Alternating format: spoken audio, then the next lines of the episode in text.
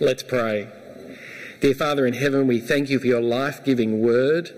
We pray now that as we've heard it read, as we have it before us, and as we reflect upon it and proclaim it, that you would so transform us that our eyes may be lifted to Jesus and see him in all his glory.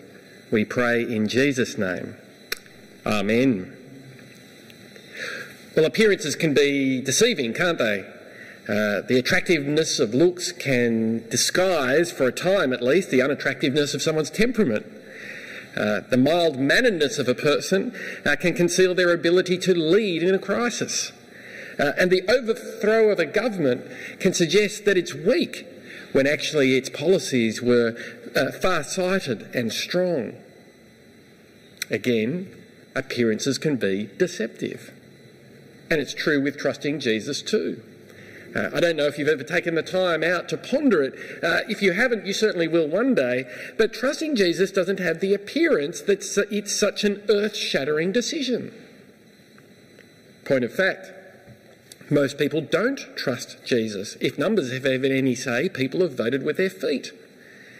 And our churches certainly aren't turning people away. Well, you know, COVID accepted, of course. Maybe 3% of people in Sydney go to a Bible believing church. Uh, and as for who we who follow Jesus, people don't treat us as wiser. In fact, if you read the headlines, we're the fools and the dinosaurs of our day. But you need to remember appearances can be deceptive. In fact, following Jesus is the wisest decision that any of us can make. And just because we can't see him doesn't mean he isn't ruler over all. And just because others reject him doesn't diminish his authority. How can you back up a claim like that? Uh, even when Jesus didn't look like a world leader, and even when he was humble, and even when he suffered and was rejected, it's because God foreshadowed all of this. So he wouldn't, uh, we wouldn't be deceived by appearances in the days of Jesus' forefather David, in the days of the books of Samuel. Last week, uh, we saw David run off his throne, out of his capital, and into the wilderness. It was a terrible sequence of events. And while we've been seeing in so many ways how David points us to Jesus and foreshadows Jesus as both God's king and the Messiah and the Lord's anointed, the reason for these events unfolding was a point of contrast rather than a point of comparison. David, we learnt, was not the king we need because David was sinful like us. At this point, he represents us as we truly are before God rather than God as he truly is to us. But even what unfolds in chapters 13 to 16, as David's son sat on Israel's throne and it looked like he was in control, as David himself was cowered in the wilderness and it looked like God's promises to him had come to naught. This is here to teach us about reality over and against appearances. As we see that reversed in chapters 17 to 20. Here we see the Lord God achieves his purpose despite appearances. Now, as chapter 17 opens, Absalom, Absalom on his throne is confronted with two advisors. Uh, one is Ahithophel, whose advice is rock solid, like inquiring of the Lord, we're told. The other is Hushai, the Archite, who, like Ahithophel, had served David, but unlike Ahithophel, is still serving David. The first gives advice to destroy David now and his followers before they can regroup. The other gives advice to wait. But it's 17 verse 14 that reveals the truth behind it all. The Lord God is achieving his purposes. As we read, Absalom and all the men of Israel said, The advice of Hushai the Archite is better than that of Ahithophel for the Lord had determined to frustrate the good advice of Ahithophel in order to bring disaster on Absalom. Absalom's heart was turned in the service of David. In fact, the Proverbs say in chapter 21, verse 1 In the Lord's hand, the king's heart is a stream of water that he channels toward all who please him. This gives Hushai an opportunity to warn David, who escapes east of the Jordan. Uh, but do you know what I find striking here in the second half of chapter 17? It's so similar to what happened when God first brought the Israelites to the land.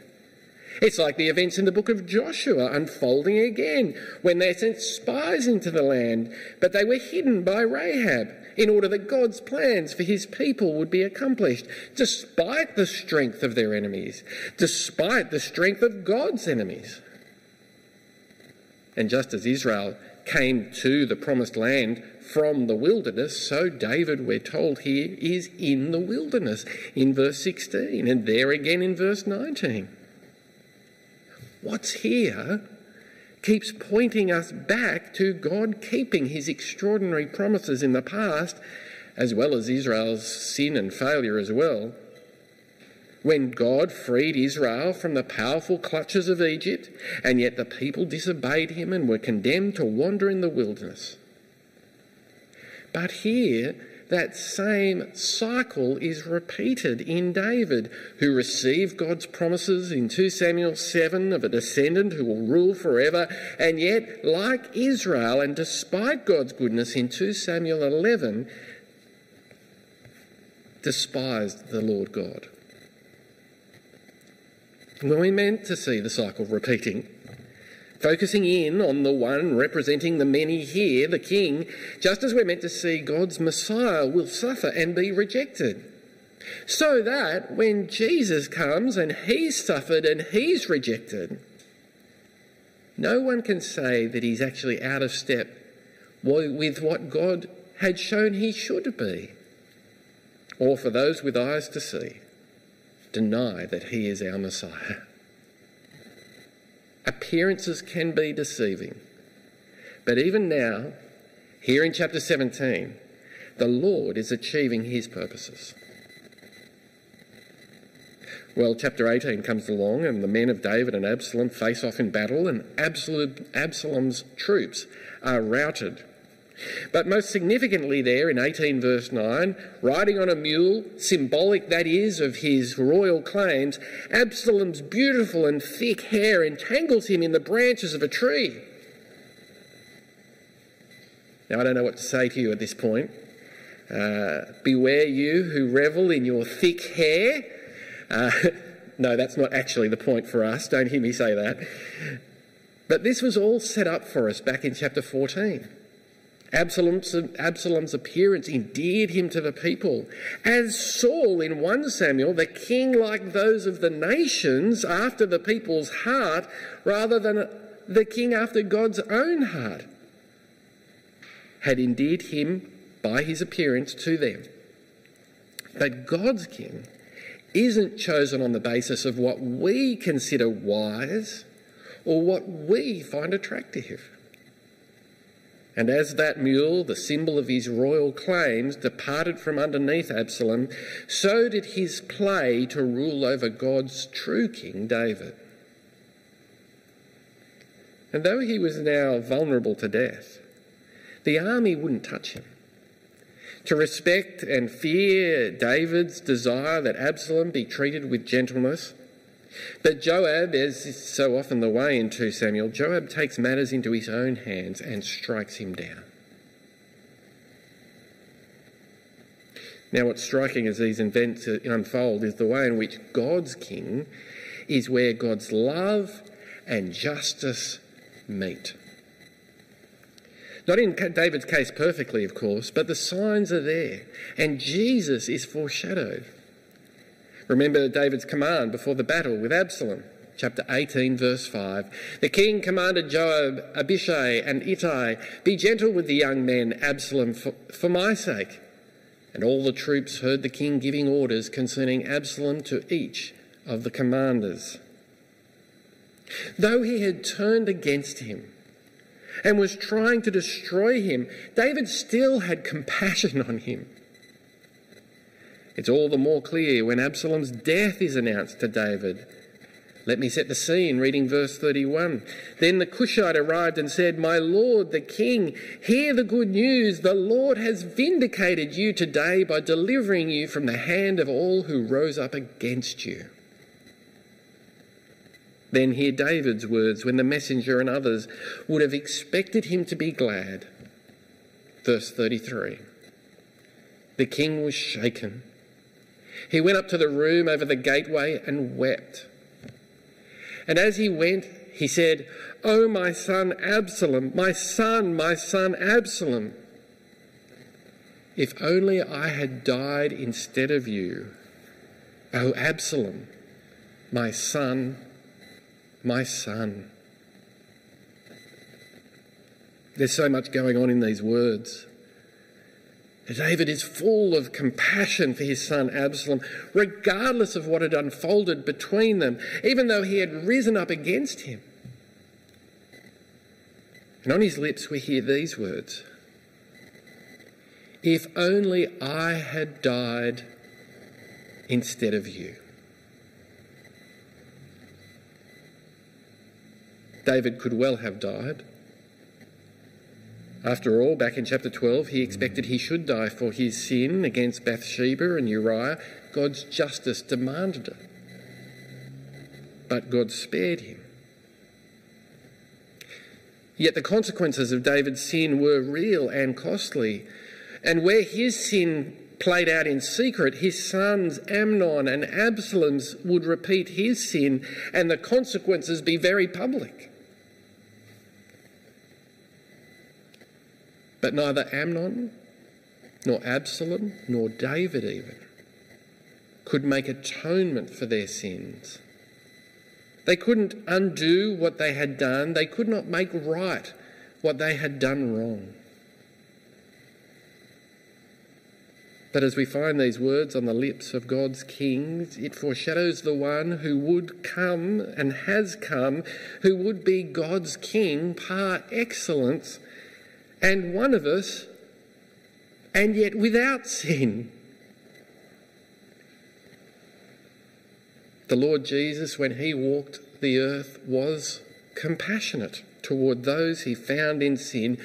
People just like you and me who live every day with the consequences of our collective sin, who, like David or his sons, cannot undo what we have done to despise God, nor can we make right those things we have done wrong. But as he demonstrated to them then, so he does even for us today.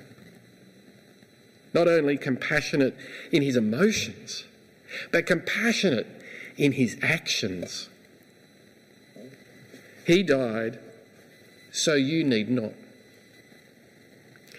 He died to fulfill God's righteous anger so we could be righteous before Him. In Jesus, God's King, He is where God's love and justice meet. With that in mind, let these words spoken by Paul in Romans 5, beginning at verse 6, wash over you hear how Jesus fulfills what was foreshadowed in David and his life as we appreciate how David points us to Jesus. You see, at just the right time, when we were still powerless, Christ died for the ungodly. Very rarely will anyone die for a righteous person, though for a good person, someone might possibly dare to die.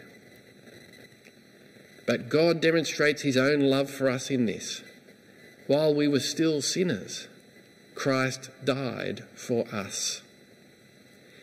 Since we have now been justified by his blood, how much more shall we be saved from God's wrath through him? For if while we were God's enemies, we were reconciled to him through the death of his Son, how much more, having been reconciled, shall we be saved through his life? Not only is this so, but we also boast in God through our Lord Jesus Christ, through whom we have now received reconciliation. Remember where we started? Uh, appearances can be deceptive, none more so than when we look at God's King and his rejection and his suffering. He is God's King after all, and yet he ex- experiences this. It's counterintuitive for our human way of thinking, isn't it? That the powerful should show weakness and those who should be served would serve. And yet, that is the Lord in whom we trust. I mentioned it before. David's sufferings weren't just an aside to his rise to rule, they were, they were integral to his story.